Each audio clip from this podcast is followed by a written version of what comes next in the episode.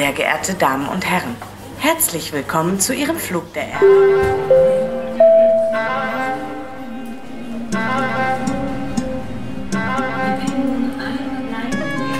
أهلا بكم في بودكاست الحياة والعمل داخل ألمانيا.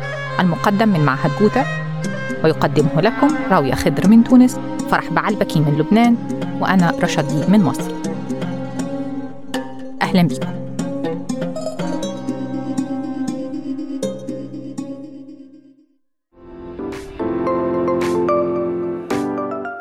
الهجرة للحياة والعمل داخل ألمانيا بتزيد سنة بعد سنة من كل بلدان الوطن العربي. على سبيل المثال مصر، تونس، لبنان وبلدان أخرى كمان. ونسبة كبيرة من الراغبين للانتقال لألمانيا بيكون عندهم فكرة صغيرة عن اللي منتظرهم في ألمانيا. وأكيد كل إنسان داخل على تجربة جديدة بيكون عنده مخاوف وأسئلة. وأهم سؤال أنا محتاج إيه علشان أبدأ حياتي الجديدة في ألمانيا؟ بنجاح. هنا بيجي دور معهد جوتا ومشروعه الحياة والعمل داخل ألمانيا. المشروع بيقدم استشارات للأفراد وورش عمل تدريبية وفعاليات معلوماتية عن الشغل خطوة بخطوة. من خلال بودكاست الحياة والعمل داخل ألمانيا هنعرف كل الخطوات للتقديم للعمل والفيزا ومستوى اللغة المطلوب بالإضافة لقصص ناس خاضوا تجربة السفر ونجحوا. الحياة داخل ألمانيا وخاصة للعرب حياة مختلفة عن المجتمعات اللي عاشوا فيها والنمط اللي اتربوا عليه.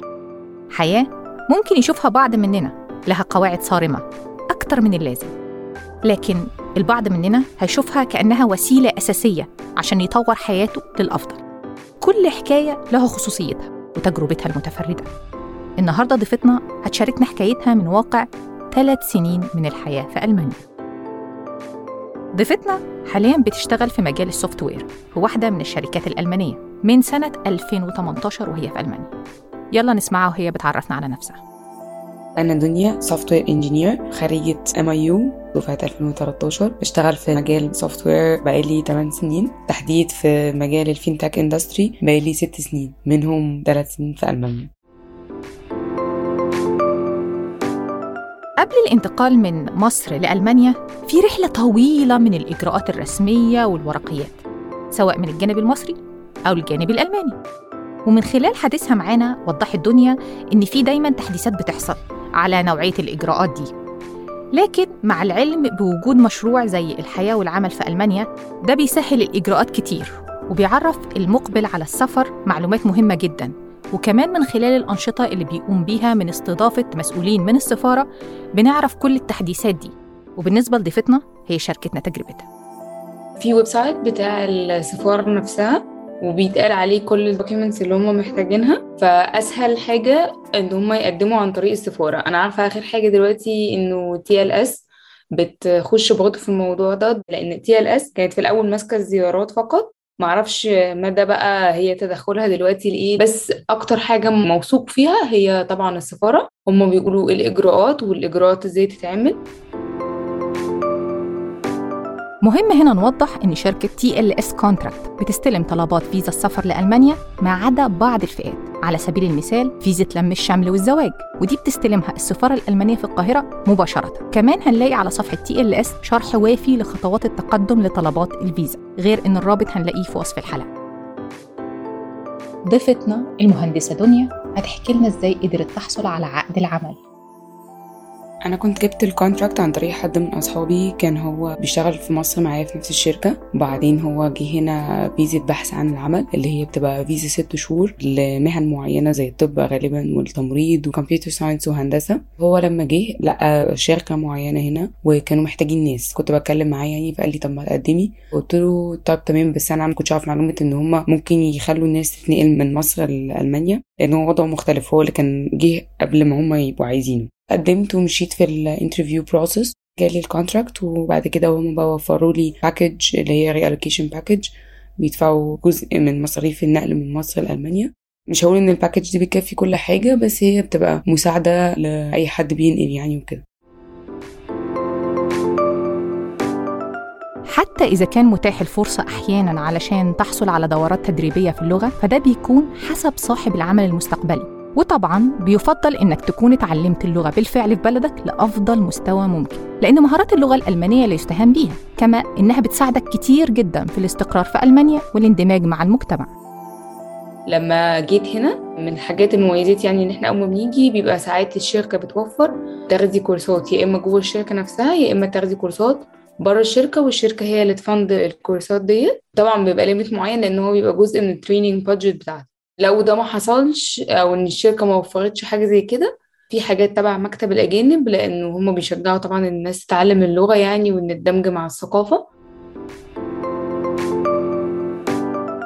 دنيا هل احتجتي تعملي معادلة لكليتك؟ أنا عشان خريجة جامعة خاصة فاضطريت إن أنا أعمل لها في website بنشوف إذا كان عليه الشهادة بتاعتنا أو لأ اسمه anabin ده المفروض انه إحنا نخش نشوف عليه الجامعة بتاعتنا موجودة ولا لأ.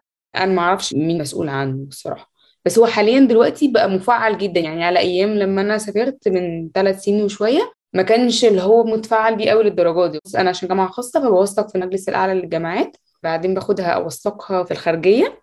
ودي فيها مشكلة كمان في مصر لأنه مش أي مكتب بيتقبل بيه التوثيق. بعد ما بتوثقي في الخارجية بترجعي توثقي في ال legalization بتاخدي ميعاد في السفارة ونعمل حاجة اسمها legalization لما جيت أروح أعمل ال legalization للشهادة بتاعتي اتقال لي إنه لأ هي مش ممضية صح من الخارجية فمحتاجة إنك أنت تروحي مكتب تاني تمضي وكان ميعاد ال legalization ده هيروح عليا. بس هم هناك الصراحة كانوا متفاهمين جدا وواضح إن الموضوع ده متعارف.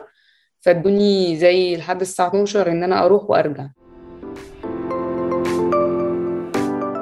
فمثلا بوابة anabin A N A B I N. ما بتوفرش بس معلومات عن أهلية الجامعات الخاصة لا دي كمان بتوفر معلومات عن العديد من الدرجات العلمية من المؤسسات التعليمية التابعة للدولة. واللي هيلاقي صعوبة في التعامل مع البوابة أحب أبلغه إنه دايما هيلاقي الدعم من فريق مشروع الحياة والعمل في ألمانيا. وهيلاقي كمان دعم من ProRecognition وهي الخدمة المعلوماتية المقدمة من الغرفة التجارية الألمانية. لأن الموضوع هو الاعتراف بالأهلية. التعايش في ألمانيا مع المجتمع والقوانين محتاج إن يكون عندك معلومات كتيرة عن طبيعة المجتمع والحياة خصوصا المعلومات المتعلقة بالأوراق الرسمية والقوانين والتعاملات. يا ترى دنيا لو كانت على دراية بالمعلومات دي قبل سفرها هل كانت هتتعرض للموقف اللي هتحكيه لنا دلوقتي؟ لما سبت بقى شقتي اللي هي أول شقة اللي هي serviced apartment دي. أنا طبعا معرفش العقود بتتنهي إزاي في ألمانيا. كنت واخدة مأجرة الشقة لمدة ست شهور وقالوا لي لو عايزة تسيبيها قبل ست شهور دول بتبلغي قبلها بأسبوعين. قلت تمام مفيش مشاكل ببلغكم إزاي يا جماعة؟ اديتهم الإيميل إن هم يبعتوا لي التمبلت اللي هم بيحتاجوها علشان زي نفسخ العقد لأن أنا همشي بعد خمس شهور مش مش بعد ست شهور. فبعتوا لي التمبلت مليتها ومضيت وكتبت التاريخ وعملت كل حاجة تمام؟ وبعدين نزلت اللي هم زي في reception كده في المكان هو كمان مضى وختم عليها. وهو كان برضه راجل كبير كده تمام؟ تمام. في حاجة any steps تانية محتاجة إن أنا أعملها؟ لا تمام. وحتى ساعتها أنا ما خدتش copy من الورق ده غلط كبير. هنا في ألمانيا لازم كل حاجة بالورقة. ما فيش حد يقول كلام كده مرسل إن إحنا إيه اتفقنا على حاجة مفيش حاجة اسمها كده خالص. أو مثلا نروح مثلا المكان مكتب حكومي ونسأل على حاجة زي exception أو أي حاجة يبقى كلام بس. لازم أي ورقة تثبت الكلام اللي هما بيقولوه. أنا طبعا أنا ما كانش عندي المعلومة دي وما أعرفش موضوع إن هو كل حاجة بالورق وكنت متخيلة إنه خلاص أنا سلمت الورقة تمام. جينا على أول الشهر أنا كنت خلاص نقلت. بعتين لي إيميل بيقولوا لي ما دفعتيش إيجار الشهر. رغم إن الراجل اللي هو مضى الورقة دي وختم لي عليها وكل حاجة هو هو نفس الراجل اللي استلم مني الشقة. لأن هنا لما بتيجي تستلمي الشقة أو بتسلمي الشقة مع العقد كده في ملحق بيبقى مكتوب فيها تفاصيل الشقة. ولو مثلا في خدش في حاجة بيتكتب. لو الأرض مثلا متجرحه بتاخدي صورة وتكتبي إن الأرض مثلا فيها خدش. البوتاجاز مثلا بتاعي كان فيه مشكلة كانوا كاتبين إن في مشكلة. فلما بتيجي تسلميها بتسلميها زي ما استلمتيها بالظبط بالورقة اللي معاها هو هو نفس الراجل اللي أنا سلمته. رحت له ولقيته هو موجود برضه قلت له أنا كنت سلمتك الشقة ومضينا ورقة والكلام ده كله. راح قال لي لا ده ما حصلش. أنتي فين النسخة بتاعتك؟ قلت له نسخة إيه؟ راح قال لي انت مش مفروض لما تمضي على ورقة وإنك نهيتي العقد تاخدي نسخة. فقلت له لا أنا ما أعرفش المعلومة ديت. فراح قال لي لا لازم هنا كل حاجة بورق لو لقيتي الورقة بتاعتك النسخة بتاعتك ابقي قولي طبعا أنا كنت هلبس في إن أنا أدفع شهر وأنا لسه جاية جديد معيش فلوس. وقفت كده وتنحت له مش عارفة أعمل إيه. قلت له أنا متأكدة وأنا مسلمك الشقة وكده. قال لي آه أنا استلمت منك الشقة فعلا. بس مش فاكر إن أنا مضيت لك على الورقة دي. فقلت له طب ممكن حضرتك تدوري يعني وكده. في الأول كان رافض وكان منشف دماغه قوي إن هو ما يدورش على ورقة لأن هو المفروض إن أنا اللي معايا النسخة بتاعتي. قال لي لا وكده وبعدين مش عارفة أنا صعبت عليه ولا إيه اللي حصل يعني بس فهو بعد كده بدأ يدور على الورقة وفعلا لقاها وبعد كده بعتها للشركة يعني اللي ماسكة المكان وقال لهم إن هي خلاص. ورحت أنا بقى ساعتها قلت له لو سمحت اعمل لي كوبي منها وكمان صورتها على الموبايل وأمنت نفسي من كل حتة. في حاجات كتير لو كانت دنيا عرفتها من خلال مصادر مختلفة قبل ما تسافر من مصر لألمانيا. كانت خلت المواقف دي أسهل عليها. ومن ضمن الحاجات دي طبعا اللغة أول حاجة. لغة لغة لغة. لغة دي يعني بجد بتسهل الحياة كتير قوي. تاني حاجة ممكن أخش فيها هي الورق. إيه اللي مطلوب مني أعمله قبل السفر؟ إيه الورق اللي مطلوب؟ وبعد السفر إيه الورق اللي مطلوب؟ لأن أنا واحدة من الناس كنت فاكرة إن أنا وانس إن أنا جيت هنا بالورق اللي معايا دوت خلاص أنا تمام ومش محتاجة أعمل أي حاجة. اكتشفت إن في حاجات كتير قوي لازم تتعمل يعني. غير اللي هي ال registration هنا وإنه أطلع ال Blue Card بقى كإقامة ليا. معلومات عن أصلا الإقامة أنواع الإقامات لأنه هنا الإقامات مختلفة. Blue Card إقامة عادية آه، بعد قد إيه بقدر إن أنا آخد الإقامة الدايمة وإيه شروط الإقامة الدايمة. في امتحان اللي هو بتاع ال culture ده بيمتحنوا علشان مثلا في مقاطعات. هنا ما ينفعش إن حد ياخد الإقامة الدايمة غير لما يكون ممتحن الامتحان دوت اللي هي بادن فورتمبيرج دي اللي هي ناحية شتوتجارت والجزء ده. لازم يمتحنوا امتحان اللي هو التاريخ. امتحان كده اللي هو بنذاكر 300 سؤال وبيجي منهم الامتحان ده عشان يقدروا ياخدوا الإقامة الدايمة يعني وكده. فده حلو إن الواحد يبقى جاي وجاهز بالحاجات ديت. لكن هل الجانب الصارم الخاص بالقوانين والأوراق في حالات كتير بيكون له جانب مضيء؟ أحيانا خصوصا في تجربة ضيفتنا مع نظام الضرائب في ألمانيا. دنيا هتحكي لنا. الصراحة مش بعمل التاكسس بنفسي بس أنا عشان اشتغلت في مصر فإحنا في جزء من المرتب بيدفع ضرايب.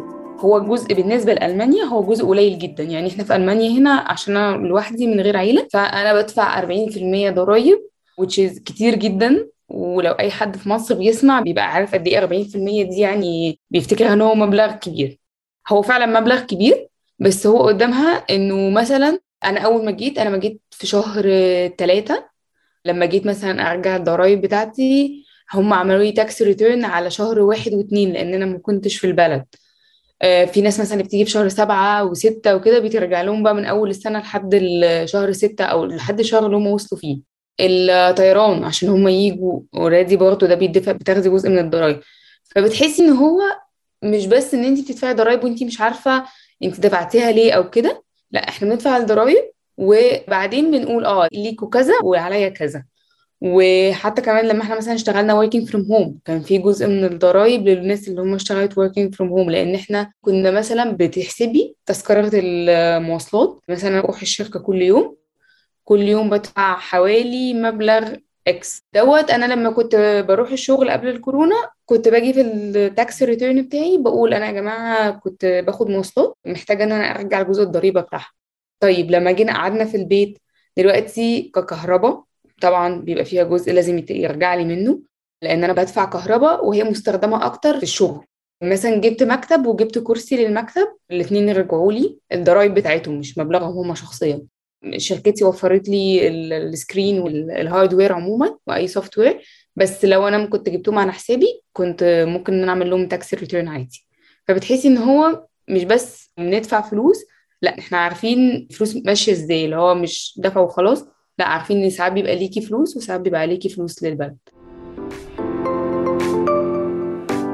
وبكده يكون الجزء الأصعب من التأقلم مع الحياة عدى وبتبدأ الحياة تاخد أبعاد مختلفة وبيكون فيها فرصة إن إحنا نقيم كل شيء حوالينا برؤية أوضح رؤية تخلي تجربتنا في الحياة ناضجة ومحددة وواضحة. في الأسئلة اللي جاية ضيفتنا هتشاركنا مشاهد بسيطة من تجربتها وأهم الدروس اللي طلعت بيها. دنيا احكي لنا إزاي اتكيفتي مع بيئة العمل في ألمانيا وإزاي قدرتي تاخدي عليها؟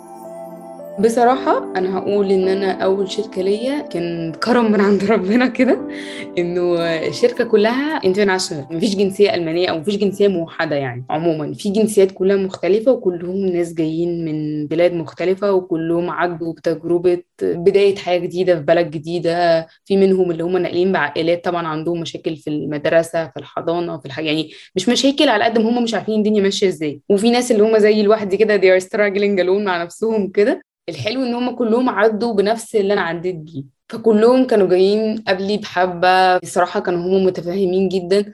وواحدة معاها عربية تقولي طب هعدي عليكي نروح نجيب سنود السرير يعني أو كده من ايكيا بعدين كان عندي مشكلة بقى في الإنترنت فظيعة. وما كانش في حد بيتكلم English خالص في الشركة اللي أنا اشتركت معاها. ودوخوني. وطبعا على الالماني اللي أنا أعرفه ما كانش طبعا مش لدرجة إن أنا أعمل discussion وكده. كان الصراحة في واحد زميلي ألماني هو اللي كان يعني بيسيب الشغل ويجي معايا ونشوف الراوتر ماله والراجل يقول له طب شيل الفيشة طب حط الفيشة طب اعمل كذا. بعد كده نرجع تاني يوم يكلمهم. الصراحة لا كانوا الناس كويسين جدا. دنيا إيه أكتر بقى حاجة حبيتيها في ألمانيا؟ هي فكرة إن الحياة مش كلها شغل. بجد. وإن إحنا ما ندخلش العواطف في الشغل. أوصفي لي المجتمع الألماني زي ما انت شايفاه من واقع تجربة ثلاث سنين وانت عايشة فيه. هنا بيقدروا جدا الوقت بتاع البني آدم بعيد عن الشغل. لازم حتى في فترة عدد ساعات معينة ما بين إن الواحد يخلص يومه في الشغل وإن هو يبدأ في الشغل تاني يوم. ف family come first definitely. لو حبيتي تلخصي تجربتك في ألمانيا هتقولي إيه؟ والله أنا لو هقول على تجربتي فأنا بقول إن هي حلوة ببعض الصعوبات. عديت بازمات أنا عمري ما كنت هعدي بيها. مش دي تجربة كل الناس ومش هتعدي على كل الناس يعني. بس أنا overall مش متضايقة منها. أنا اتعلمت فيها كتير جدا. اتعلمت إن أنا أقف لوحدي وإن أنا أعرف حاجات كتيرة أنا عمري ما كنت هعرفها سواء على مستوى بيتي. إن أنا مثلا كتصليح كحاجات في البيت أنا عمري ما كنت هعرف أعملها ببقى لوحدي فيها. شخصيا في التعامل مع الناس. مثلا لا إحنا في مصر أنا على طول friendly مع الناس كلها وأهزر وأضحك وكده. لا هنا لازم يبقى في بيحطوا classifications للناس. على مستوى الشغل اتطورت كتير جدا جدا جدا وفرقت معايا في شخصيتي. حتى في إن أنا ال time management و planning وإزاي أظبط حياتي وإن أنا أدخل في حاجات تانية غير الشغل. يعني يعتبر كنت في مصر المسيطر عليا الشغل يا إما لو فيا صحة شوية بروح التمرين. لكن هنا لا أنا عارفة إن أنا أسيطر شوية أكتر على حياتي. مش هقول إنه 100% ومش هقول إن هنا الصراحة الجنة يعني عشان لو حد بيبقى دايما فاكرين اللي هو أنا خلاص هسافر ألمانيا والحياة هتبقى ورد كلها لأ هي الحياة مش ورد كلها وفيها صعوبات وفيها حاجات كتير قوي إن الواحد بيعتمد على نفسه. مهما كنا معتمدين على نفسنا في مصر هي ما تجيش 10% في اعتمادنا على نفسنا لوحدنا هنا. شكرا لكم لاستماعكم لبودكاست الحياة والعمل داخل ألمانيا. من تقديمي أنا رشا ديب وبرعاية معهد جودة.